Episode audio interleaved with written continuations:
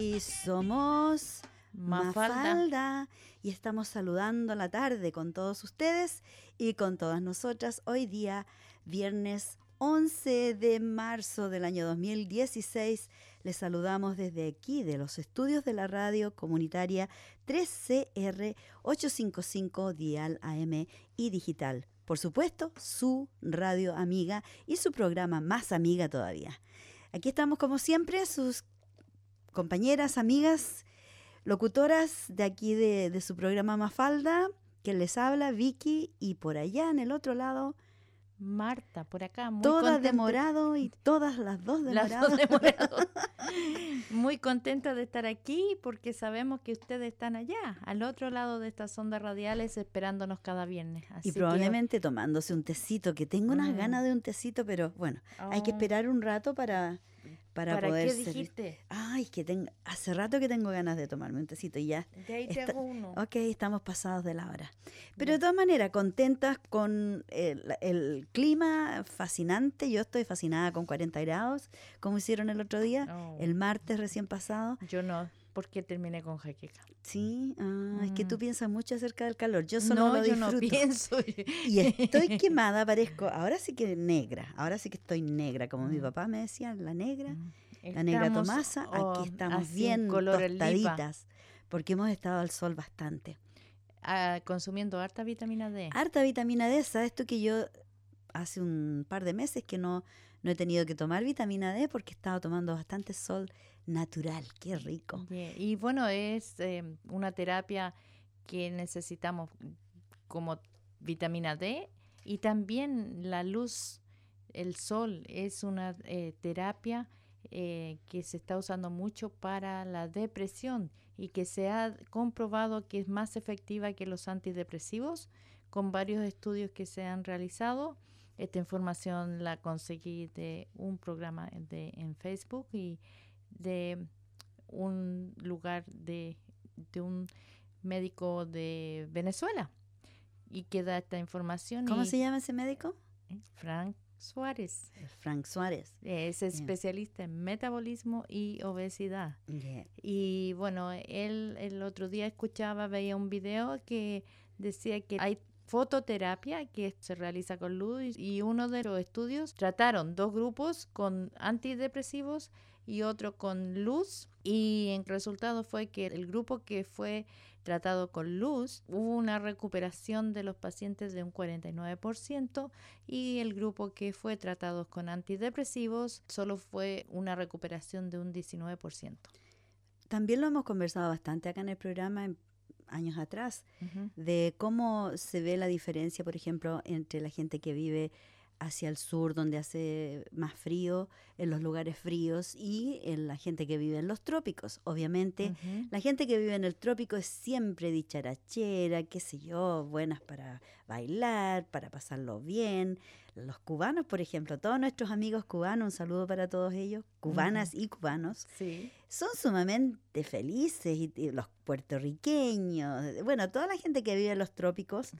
Em, incluso hasta los salvadoreños son como más joviales, y felices que los que viven más al sur. Eh, hacia lo, al sur o en el, polo sur o en el polo norte, mientras más cerca de los polos, la gente como que tiende a ser un poco más fría en su carácter. Por supuesto, porque también... Y, sufren de, problemas de salud con respecto a eso, depresión.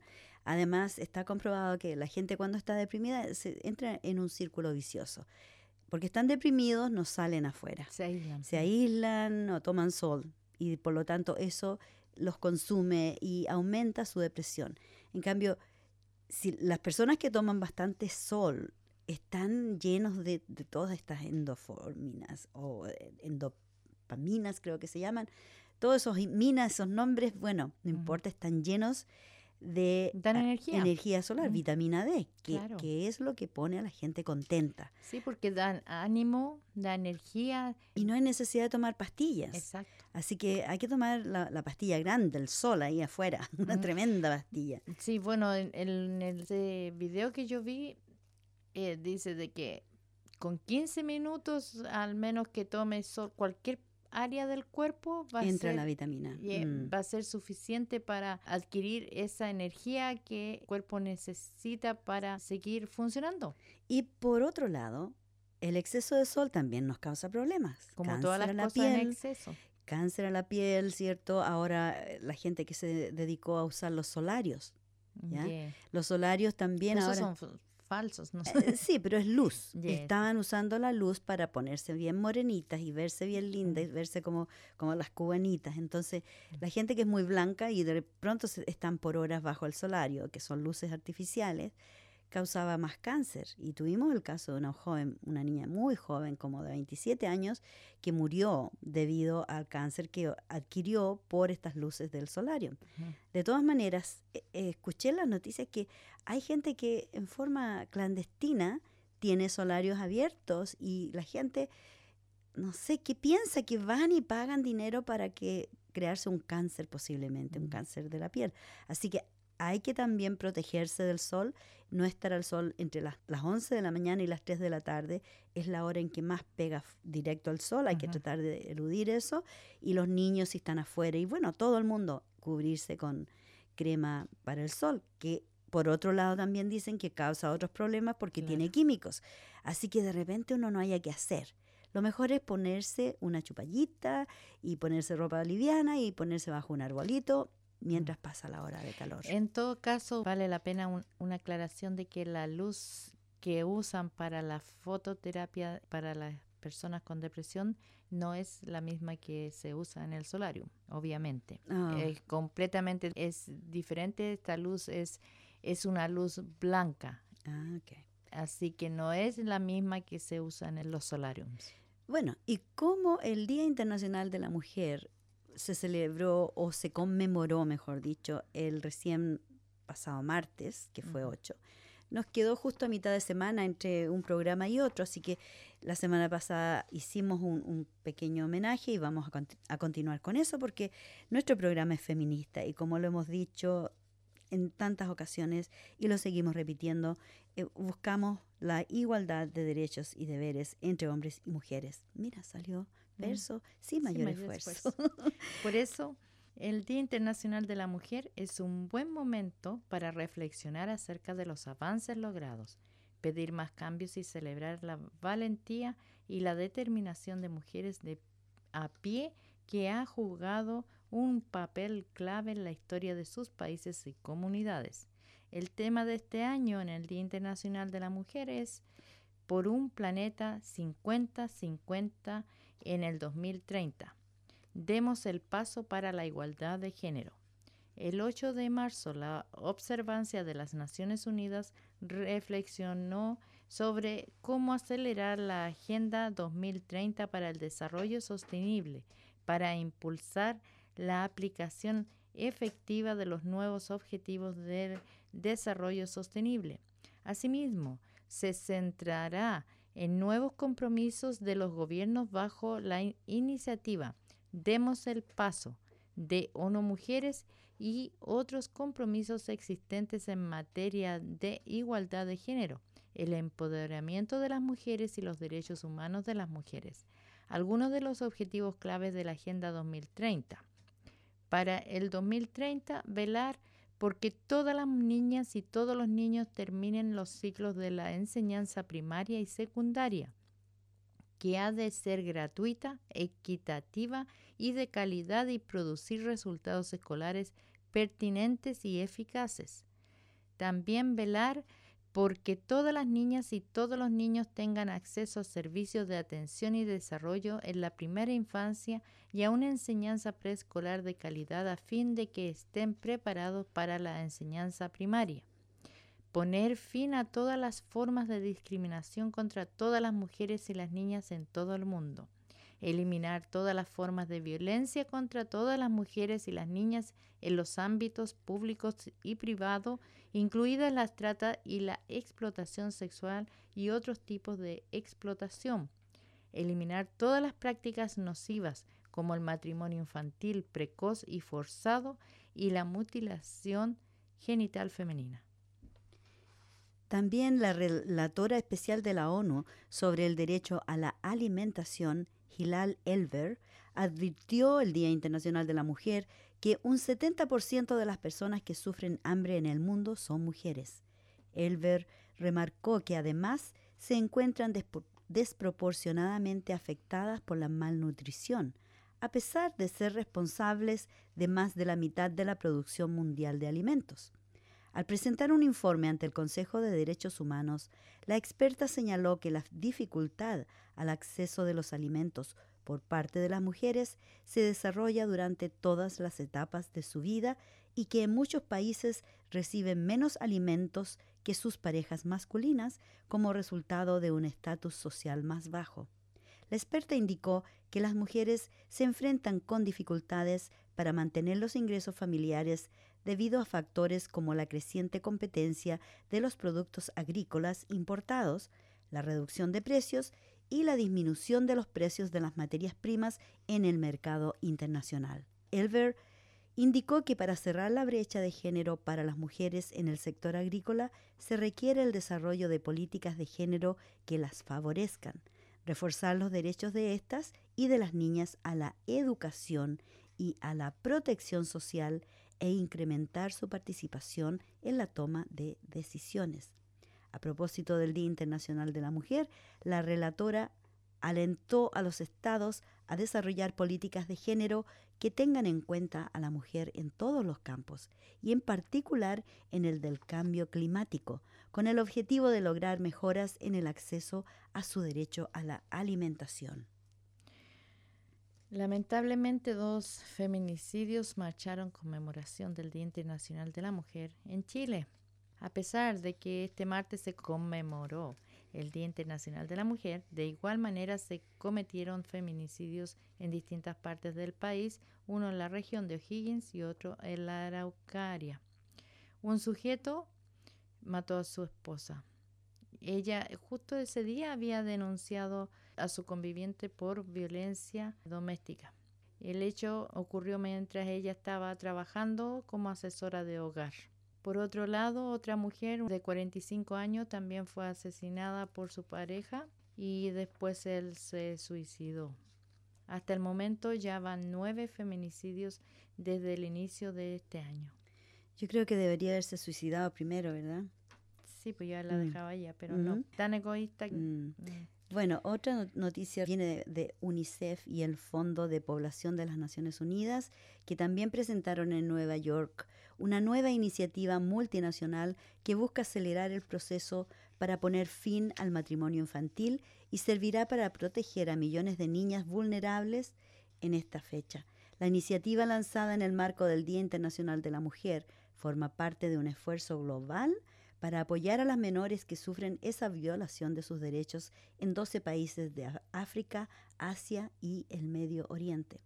La estrategia del programa se centrará en incrementar el acceso a la educación y a la atención sanitaria de las niñas, educar a padres y comunidades acerca de los peligros del matrimonio infantil, aumentar las ayudas económicas a familias necesitadas y hacer cumplir las leyes que fijan los 18 años como edad mínima para poder casarse.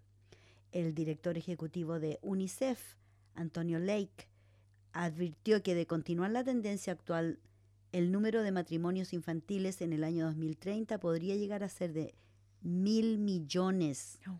Por su parte, el director ejecutivo del Fondo de Poblaciones de las Naciones Unidas, Babatunde Osotimehin indicó que trabajarán junto con los gobiernos de los países en los que haya una alta prevalencia de matrimonio infantil con el objetivo de defender los derechos de las adolescentes y que éstas puedan alcanzar su pleno desarrollo y los países cumplir sus objetivos de desarrollo social y económico.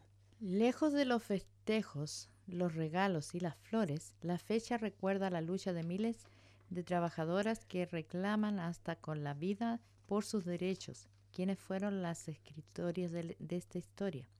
La lucha de las mujeres trabajadoras que día a día marchan de pie de igualdad con el hombre tanto en la sociedad como en su desarrollo personal es reivindicada cada 8 de marzo en los distintos homenajes realizados por el Día Internacional de la Mujer que evoca a aquellas que durante los siglos pasados reclamaron por sus derechos en los distintos ámbitos y las que lo siguen haciendo. Si bien los primeros registros de la historia poco consideran a las mujeres como protagonistas, hubo investigadores que aseguran que en la obra griega Lisístrata su protagonista realizó una huelga sexual contra los hombres para que depongan la decisión de iniciar una guerra. Al parecer, ese texto de Aristófanes es un pequeño inicio de que había pensamiento de rebeldía ante las imposiciones masculinas ya en esos años.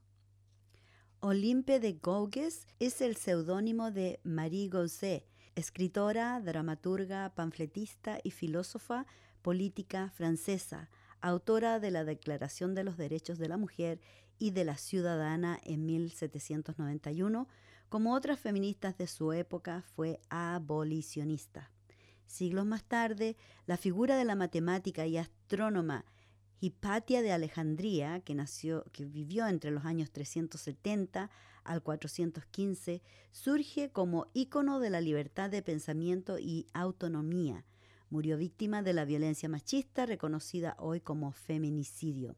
Su figura es reivindicada como el paradigma de la mujer científica y libre. Tuvo que pasar más de un milenio para que la Revolución Francesa llegara y se convirtiera en el escenario para que las voces femeninas se hicieran oír.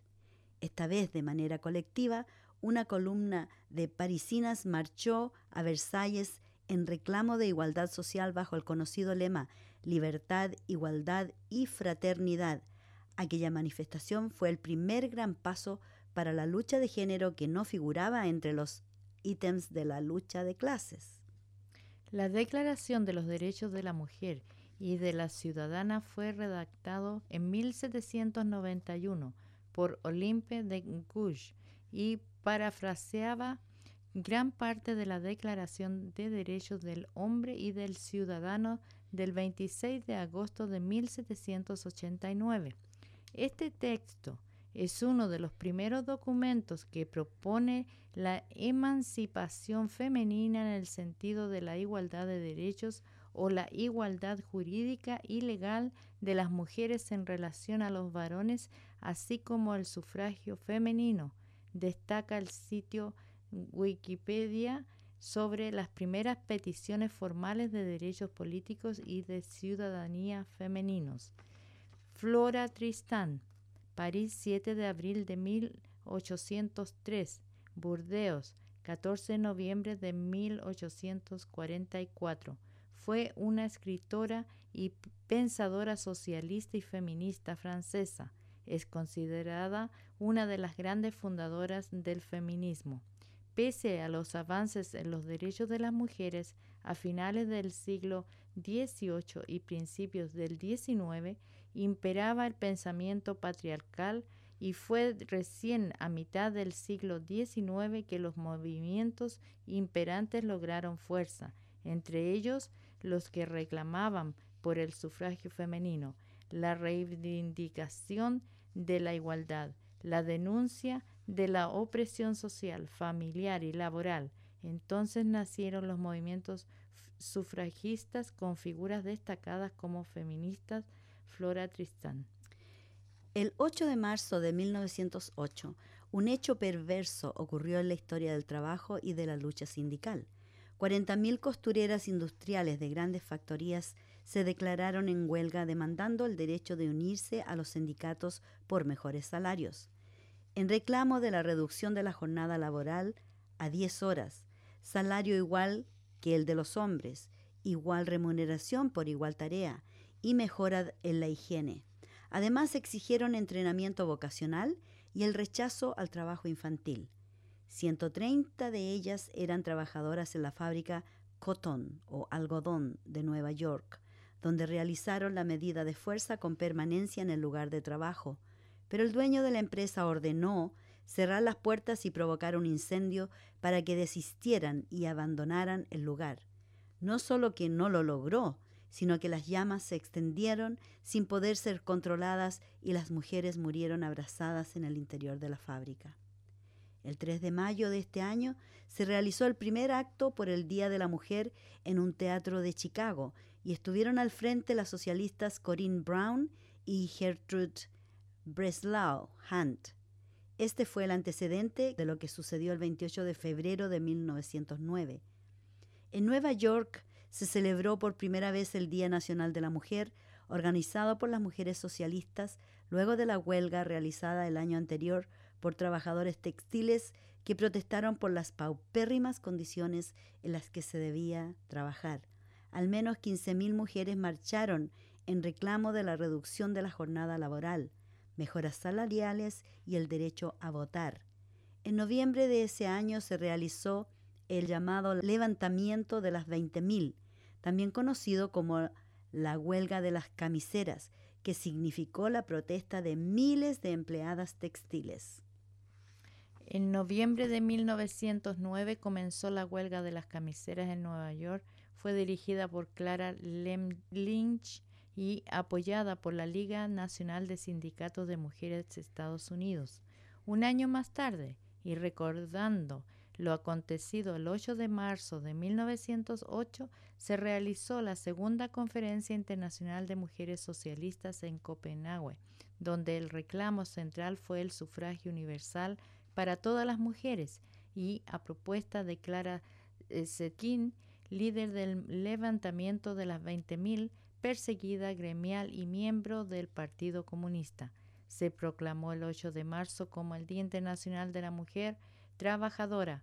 La moción fue respaldada unánimemente por más de 100 mujeres procedentes de 17 países. De ella también participaron las pioneras en la reivindicación de los derechos de las mujeres, Rosa Luxemburgo, Alessandra Kolostai, Nadezhda Ruskaya e Inesa Armand.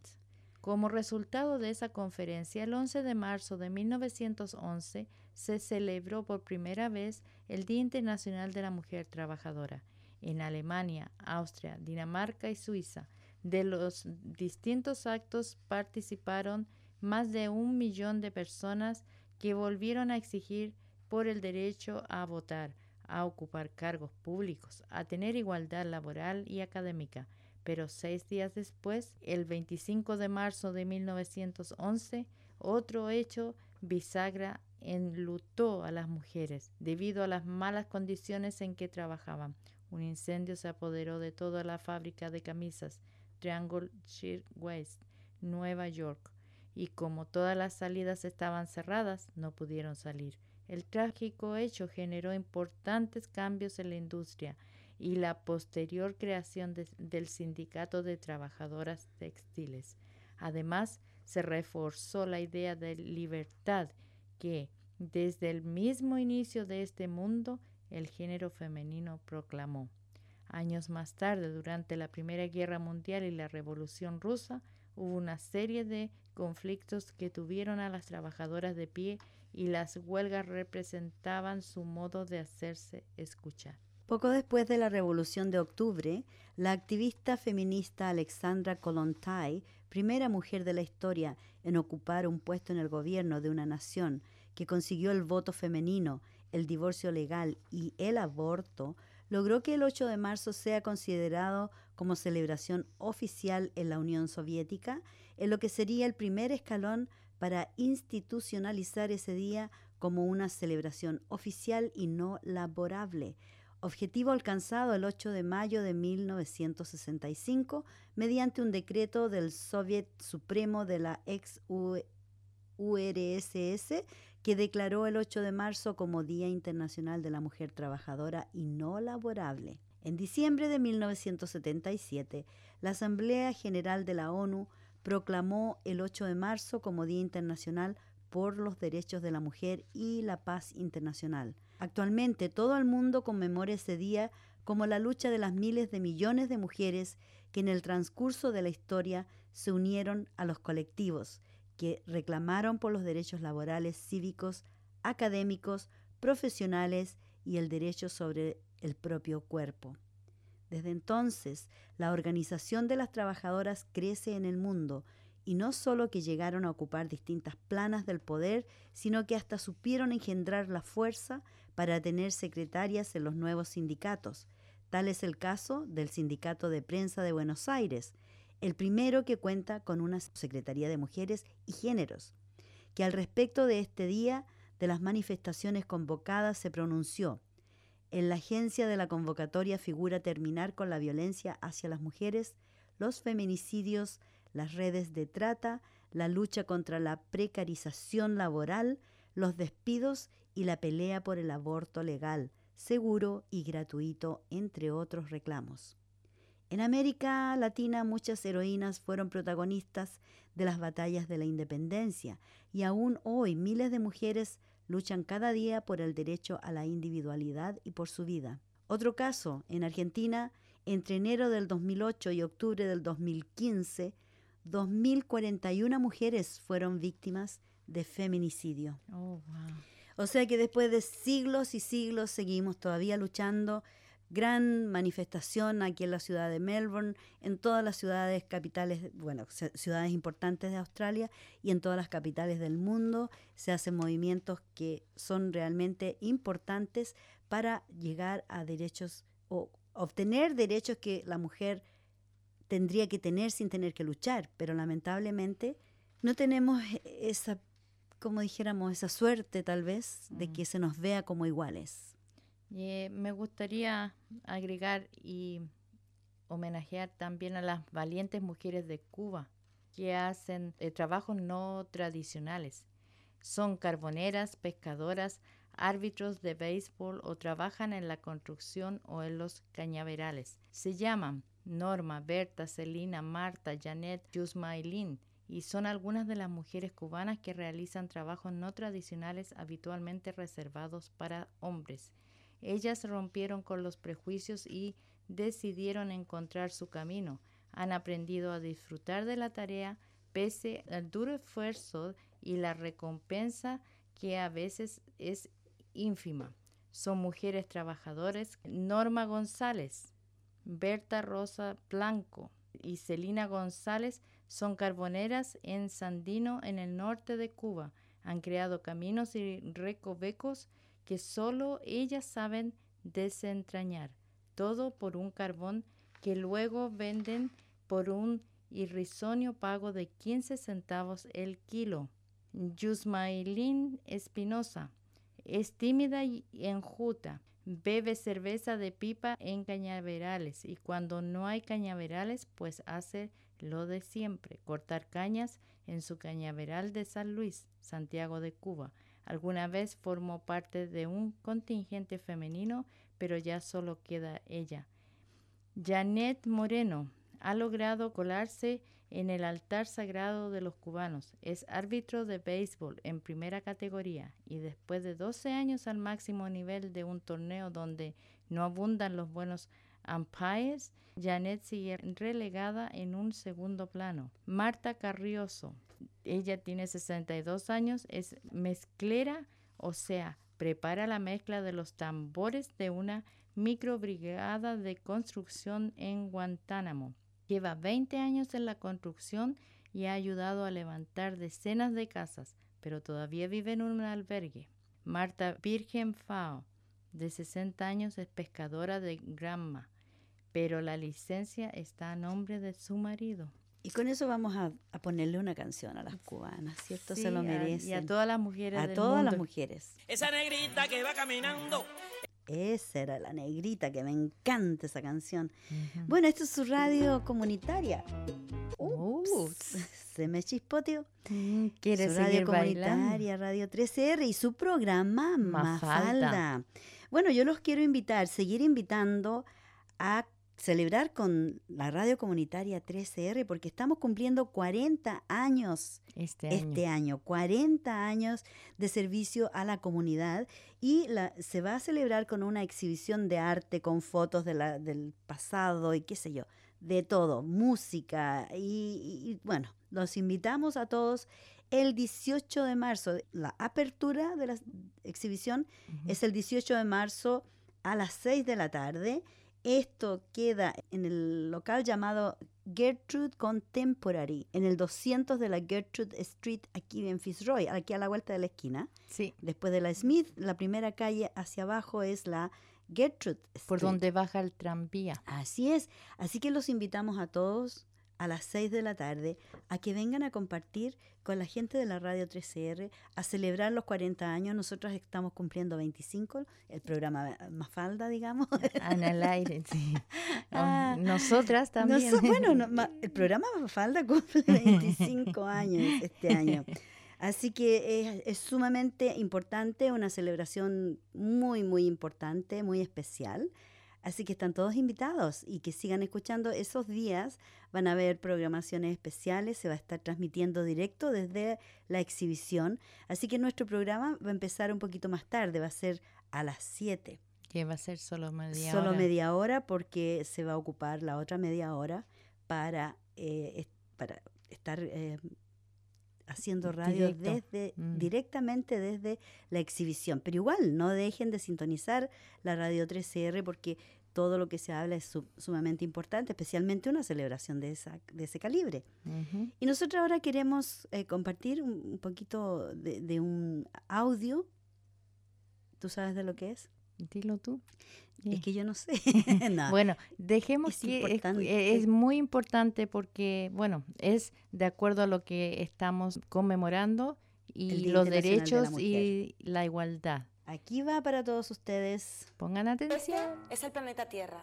Aquí convivimos casi 6.800 millones de personas. ¿Y quiénes son la mayoría? ¿Los chinos? ¿Los africanos? No. La mayoría de los habitantes del planeta somos mujeres. Algo así como el 52% de la población. Mujeres de Asia, de África, de Europa. ¿Y qué tenemos en común? que la mayoría dedicamos muchas horas de nuestro tiempo a trabajos productivos y reproductivos como el cuidado de niños, ancianos y enfermos, que no son remunerados. ¿Y cuál es el motivo? ¿Por qué nuestro trabajo es precario o directamente no remunerado? ¿Por qué somos invisibles? Busquemos respuesta. Hagamos un viaje en el tiempo y vayamos al Paleolítico. Cuando el Homo habilis, el Homo erectus y el Homo sapiens habitaban la Tierra, la economía era de subsistencia. Los roles y las labores cotidianas eran realizadas tanto por hombres como por mujeres, sin distinción. Las mujeres participaban en las tomas de decisiones del grupo. Lógicamente, al tratarse de sociedades en las que la supervivencia era primordial, todas las tareas relacionadas con la reproducción y el cuidado eran muy tenidas en cuenta. Y luego llegó la revolución neolítica, que supuso un antes y un después para las mujeres. Como podéis imaginaros, con la práctica de la agricultura y la ganadería se pasa de una economía de subsistencia a una economía productiva. El sistema patriarcal se asienta en los grupos humanos, dejando a la mujer en una posición subordinada y dependiente con respecto al hombre, aunque su trabajo, asociado con los cuidados para la vida, sea fundamental para el sostenimiento de la estructura del propio sistema.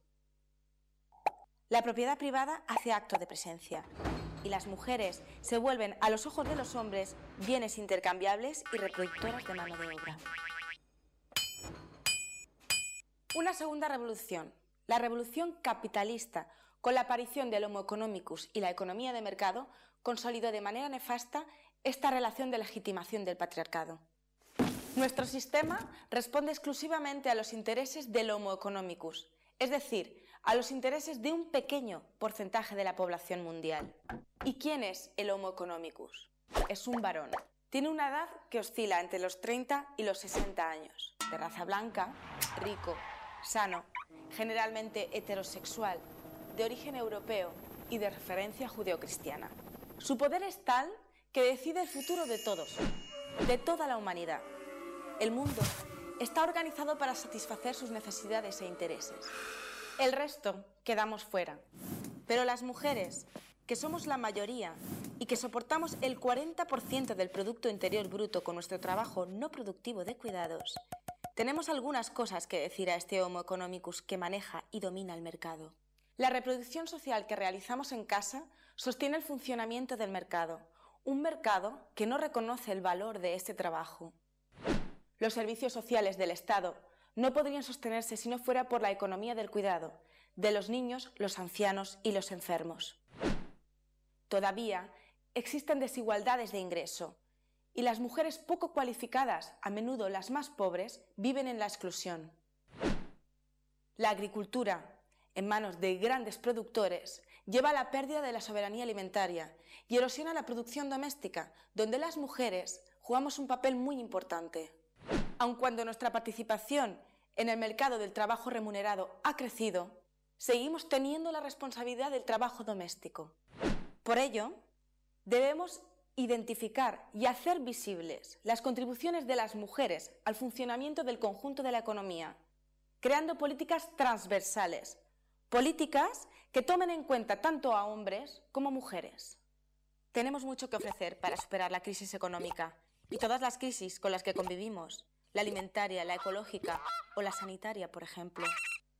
Crisis que resultan de un sistema predador como es el sistema capitalista, donde prima la ganancia inmediata y el individualismo sobre el beneficio de la mayoría. Evidentemente, hay que cambiar la estructura patriarcal y el modelo de poder, donde solo los hombres deciden.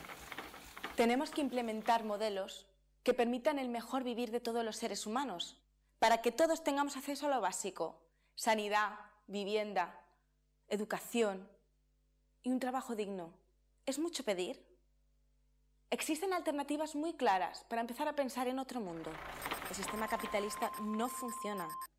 Que no insistan. Esta crisis es una oportunidad única para cambiar el sistema con todas las aportaciones que las mujeres pueden ofrecer tras siglos y siglos de invisibilidad. Y la pregunta que os hacemos es, ¿estamos en disposición de cambiar el modelo para que la humanidad sobreviva?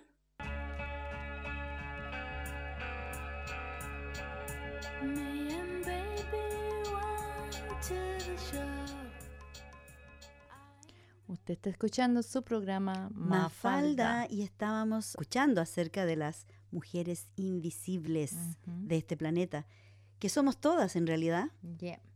Porque en algún momento u otro hemos tenido, hemos sufrido este tipo de situaciones y los seguimos viviendo de todas maneras.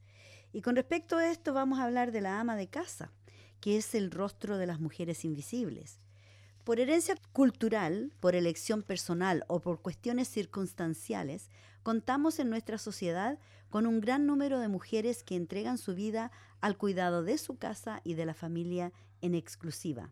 A veces esta labor se compagina con otros trabajadores remunerados, momentos en los cuales la mujer se vuelve ama de casa en paralelo, sea como sea, ser ama de casa es un duro trabajo sin reconocimiento y que prácticamente hasta el día de hoy se asume casi por imposición en gran medida por parte de las mujeres. Aquí nos referimos a las amas de casa como el colectivo de mujeres que dedican en exclusiva o no su vida laboral y personal al cuidado de la casa y de su familia, haciendo la comida, limpiando y preocupándose porque cada día todo esté acorde con las necesidades de la familia. Me suena tan familiar. Uh, su rostro invisible, su carga emocional. Una mujer que es ama de su casa no tiene remuneración ni suele gozar de reconocimiento social. Es un trabajo de 24 horas que dura 365 días al año y no tiene vacaciones ni conoce el despido, que requiere saber de todo. Ser cocinera, maestra, niñera, entrenadora, guardaespaldas, GPS, doctora, secretaria, guardia de la noche y del día. La carga de trabajo está determinada, la amplitud de la familia, por el tamaño y la ubicación de la vivienda, por el estatus social del que se goce, etc. Además, el horario de mayor trabajo es altamente fluctuante, pero sobre todo nunca cesa. El trabajo doméstico es socialmente invisible. Aquellas mujeres que se dedican a él son consideradas como inactivas en censos y en estadísticas. Sí, yo, yo he visto que cuando a veces se le pregunta a la mujer, ¿y, usted qué hace? Ah, yo hago, no hago nada, pero ¿cómo no hace nada? Ah, no, yo hago las labores de la casa.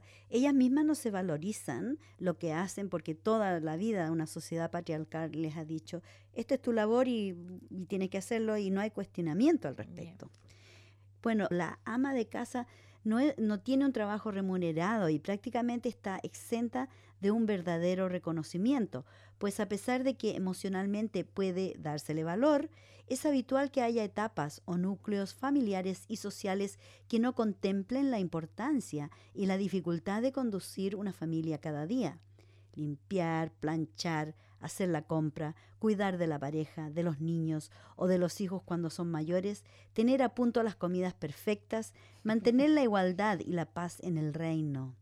Todo aquello sin pestañear y llegando incluso a dejar en segundo plano el cuidado de ella misma. En este sentido, dejar de cuidarse es un error demasiado común que muchas veces deriva en consecuencias no demasiado positivas para el ánimo y el sentir de una mujer.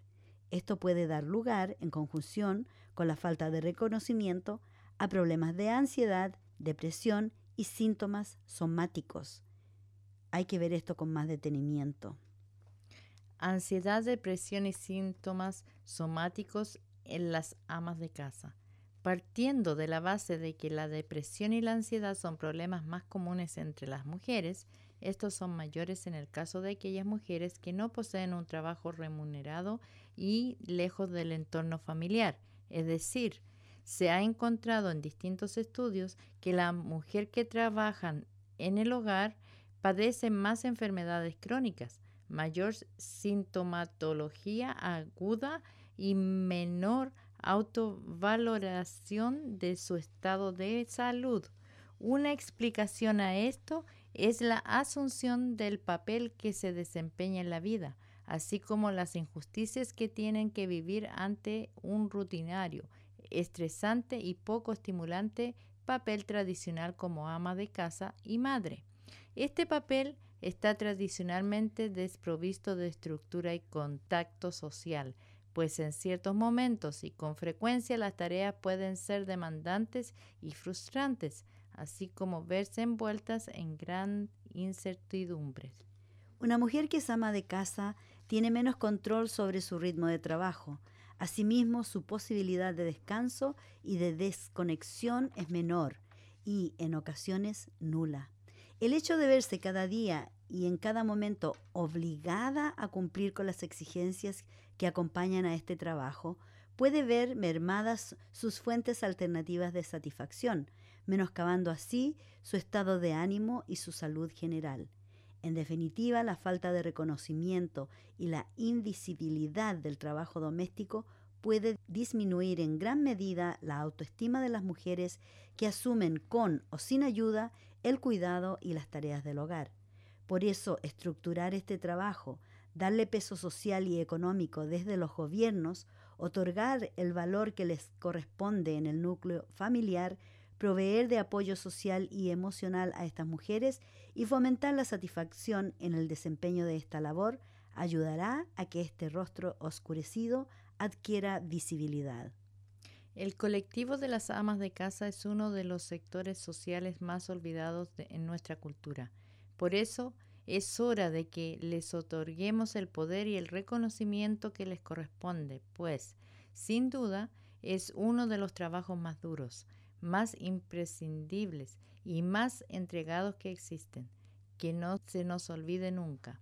Hoy las mujeres constituyen solamente 22% de las y los parlamentarios Queremos más mujeres líderes en todos los niveles de gobierno. Hemos estado hablando de los derechos y los logros de las mujeres por años y años, pero no son tantos como deberían ser. Lamentablemente no existe el 50-50, estamos más bien en un 30 y un 80% con respecto a los derechos y a los deberes. Son siempre más 80% deberes, tal vez un 20% de derechos. Así que bueno, antes de irnos queremos compartir con ustedes pensamientos, pensamientos eh, positivos. Ya se me está enredando la lengua de pura hambre, Marta. Oh.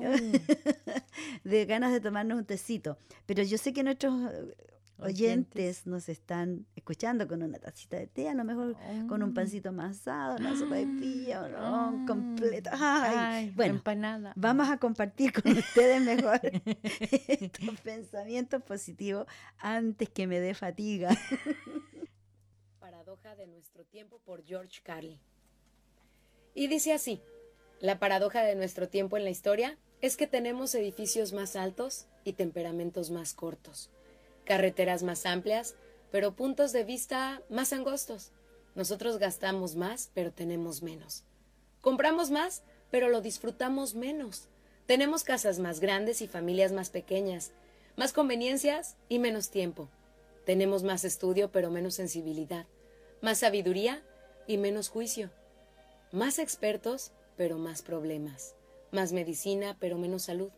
Tomamos mucho, fumamos demasiado, gastamos sin necesidad, reímos muy poco, manejamos muy rápido y nos enojamos muy rápido.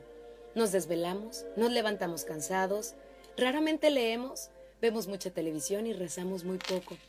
Hemos multiplicado nuestras posesiones, pero hemos reducido nuestros valores humanos.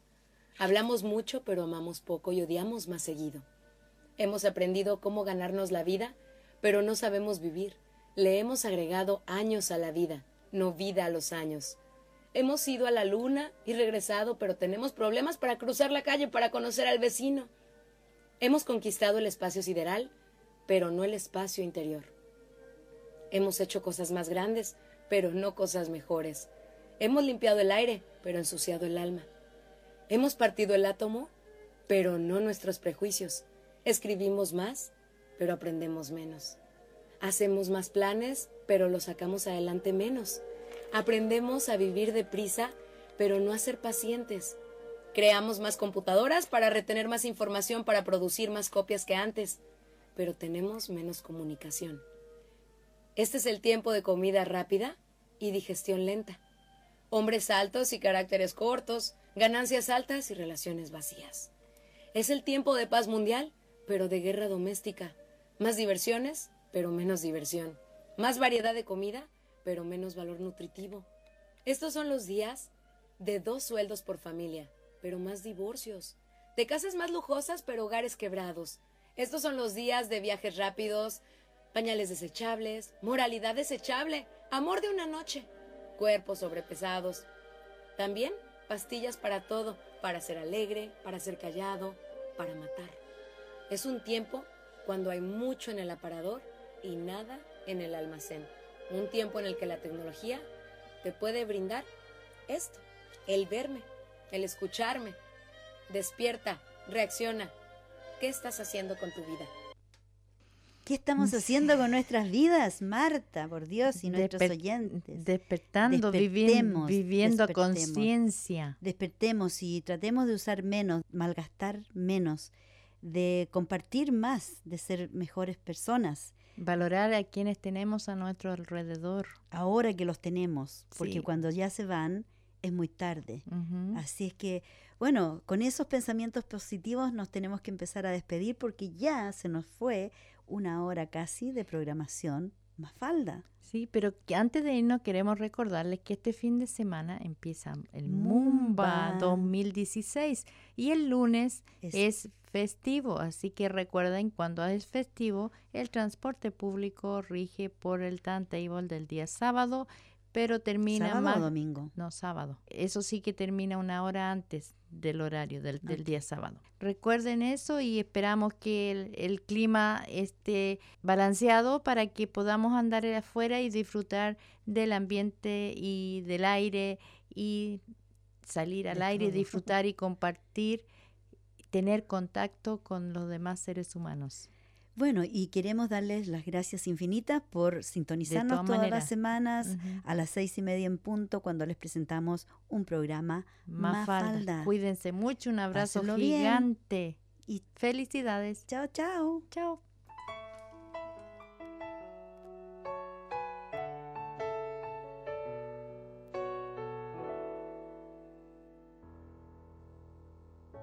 No esperes a que todo cambie sigue avanzando, ve adelante y triunfarás. El rumbo toral lo defines, la realidad lo que persigues. Hazlo ya. Recuerda que lo has hecho tantas Despierta es el momento de vivir.